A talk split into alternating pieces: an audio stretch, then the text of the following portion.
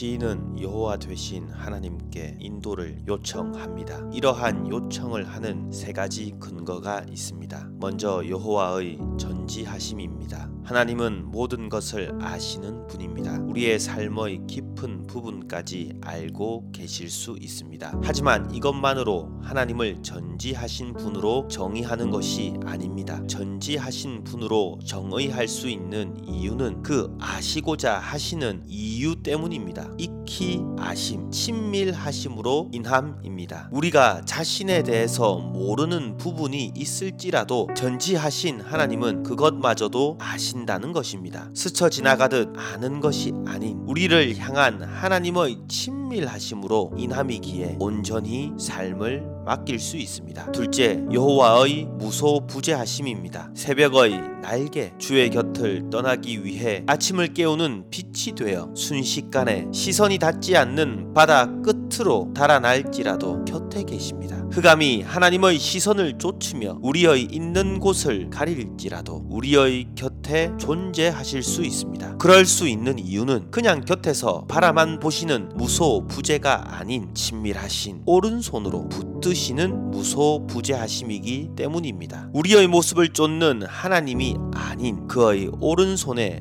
붙드심으로 함께 하시는 하나님이시기 때문입니다. 빛 가운데뿐만 아니라 어둠 속에서도 흔쾌히 그의 오른손으로 우리를 붙들어 함께 계심을 선택하셨기 때문입니다. 그래서 우리는 삶을 맡길 수 있는 것입니다. 마지막으로 여호와의 절대 섭리입니다. 하나님은 우리 신체의 세세한 부분까지 직접 관여하셔서 창조하셨습니다. 물질뿐만이 아닙니다. 개인의 감정, 삶의 모습까지도 직 접 관여하셔서 창조하셨습니다. 그리고 그 창조의 계획은 천지를 창조하시기 전에 이미 계획하신 것입니다. 이렇게 하나님의 창조는 세심한 창조입니다. 이 하나님의 창조는 거기서 끝이 나지 않습니다. 주의 책에 그 모든 것을 기록해 놓으셨습니다. 기억하지 못하셔서 그런 것이 아닙니다. 계획하시고 운행하심의 완벽함이 기록됨으로 인하여 우리에게 위로가 될 것이기 때문입 니다. 죽음이 아닌 회복, 상처가 아닌 위로가 하나님의 섭리이기 때문입니다. 말씀을 맺습니다. 모든 것을 아시고 어디든지 계시며 실패하지 않으시는 주께서 우리의 무지함과 연약함과 실패를 대신 감당하시기 위해서 십자가를 지셨습니다. 주의 오른손을 붙드십시오. 나를 아소서. 나의 뜻을 아시어 위로하시고 복된 길로 인도하여 주시옵소서. 그렇게 주님의 친밀함을 누리는 삶이 되기를 기도합니다.